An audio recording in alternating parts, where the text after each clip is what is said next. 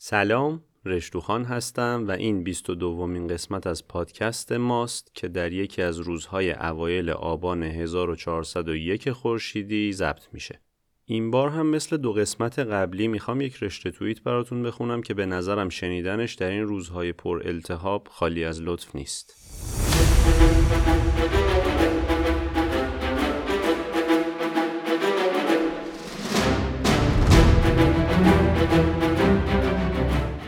این رشتو یا رشته توییت رو کاربر رامین در دوم آبان هزار و چهارصد و یک خورشیدی برابر با بیست و چهارم اکتبر دو هزار و بیست و دو میلادی نوشته.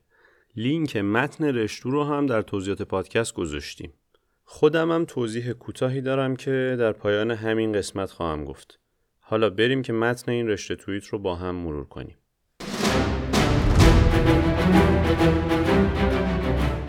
رشته توییت شامل هشتگ مهسا امینی هم میشه. نظر من تمام این جدل‌ها پارانویاست. ترافیک ذهنی که وقتی جلو میری و میرسی به سر چهارراه میبینی اصلاً هیچ مانع و تصادفی در کار نبوده. همه چیز بسیار بهتر از اونه که تصور میشه. چندین مثال. یک، ما قرار نیست برگردیم به ارتجاع سرخ، چون وضعیت فعلی اقتصادی کشور توانایی ساپورت آرمان‌های چپ رو نداره. فردای پیروزی اصلاً به جز بازگذاشتن درهای کشور و لیبرالیسم اقتصادی انتخابی نداریم که نگرانش باشیم.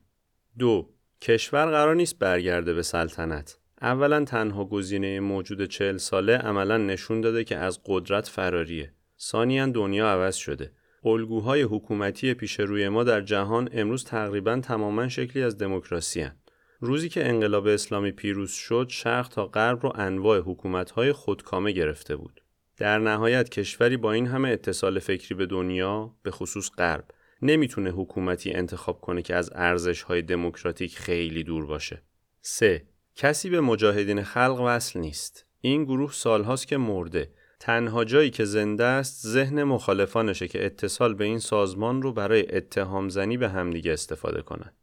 چهار، کسی دنبال تجزیه نیست. این رو دیگه باید بعد از این حد از همبستگی دیده باشید. استقلال در تصمیم گیری برای سرنوشت تناقضی با تمامیت ارضی نداره و استانها و مناطق با درجه کم و زیاد از استقلال و خودگردان بودن در تمام کشورهای دموکراتیک هست.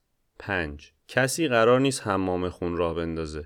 چهل سال از شروع این حکومت خشن و چهل روز از شروع پایانش داره میگذره. هر روز خشونت غیرمنتظره جدیدی میبینیم، اما مشاهده شما از خیابان چیه؟ هنوز مردم هر بار که بیرون میرن تمام سعیشون رو میکنن که وحشی نباشن. دو روز اگر فحش خوردید یکم از فضا فاصله بگیرید، نفس عمیقی بکشید و برگردید. سریع سراغ متهم کردن مردم به بدترین چیزی که به ذهنتون میرسه نرید. شش، ایران قرار نیست سوریه بشه. تراژدی سوریه رو قدرت‌های خارجی رقم زدن. قدرت‌های خارجی هم امروز تماماً مشغول جنگ اوکراینن. تا به اینجای بازی روسیه هیچ حرکتی ضد ما نتونسته بکنه که هیچ. تازه سر قضیه پهپاد به سود ما هم تموم شد. هفت، هیچ قدرت خارجی دنبال فتح کشور نیست. اساساً موضوع حمله نظامی بعد از وضعیت افغانستان مطلوب هیچ کشوری نیست. کمک نظامی در صورت وجود شرایط ولی روی میزه. تجربه توامان اوکراین و افغانستان کمک میکنه در بزنگاه تاریخیش این کار هم سریعتر و هم مسئولانه تر انجام بشه. هشت، منافع هیچ کس در موندن اینا نیست. زمان ظریف گذشته، ما باعث شدیم بگذره. کانادا امروز ظریف رو تحریم کرده. نایاک کشتی شکسته‌ایه که رضا اصلان هم ازش بیرون میپره. جنبش اصلاحات کاملا مرده و هیچ کدوم از تئوریسین ها و خط فکریشون دیگه جدی گرفته نمیشن. اینها ترندهای بازگشت پذیری نیستن. نه، هیچ صدایی قرار نیست صداهای دیگر رو به حاشیه ببره. روند همین چهل روز این رو نشون میده. بلندگو و پرچم پنجامتری صدای هیچ کس رو نمیتونه بدزده. مردم این سالها همیشه از رهبرانشون جلوتر بودن. منتها زمانی مثل هشتاد و هشت سعی میکردن کسی رو حداقل در مسیر درست پیدا کنن و با سرعت اون پیش برن. ولی امروز اون تجربه رو تکرار نمیکنن و از روی هر سلبریتی و رهبری رد میشن اگر هم پای اونا جلو نیاد. مردمی که زیر علم خمینی جمع شده بودن گوسفند بودن. حقیقتی که خودش به صراحت در سخنرانی میگفت و ملت براش دست میزدن. ما دیگه اون مردم نیستیم. ده، اعتراضات نخوابیده. ما قطعاً در نقطه بی بازگشتیم. انبار سوخت دائم در حال پر شدن و هر روز جرقه‌ای در جایی از کشور زده میشه. یک روز تظاهرات عظیم، یک روز اعتراض تک نفره در مسابقات سنگ‌نوردی. حرکت مهمه که هر روز رو به جلوست. خیابان ممکنه خالی باشه اما منتظر بهانه پر شدنه. ما حتما فردا رو میبینیم. نتیجه، بدگمانی به دلتون را ندید. تلاش عملی برای کمک به بخشی از این موج با فکر کردن به فردا و کمک به تسریعش تنها چیزیه که از این روزها براتون میمونه و برای آیندگانتون میتونید با افتخار تعریف کنید. جزئی از این کل زیبا بودن رو قدر بدونید.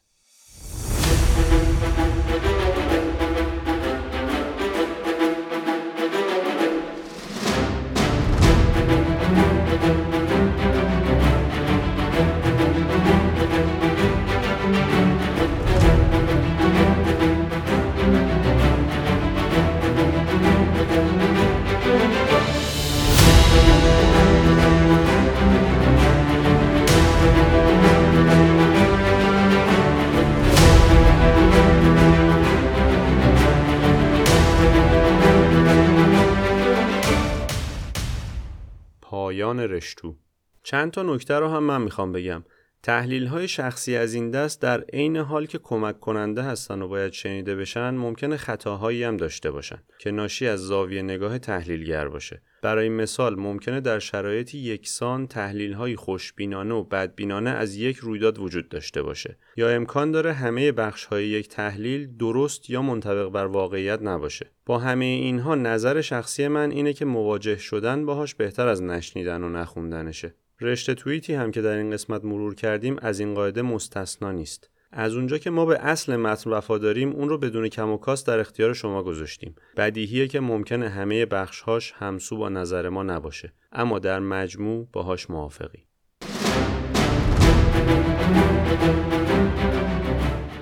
به امید روزهای خوب و بهتر.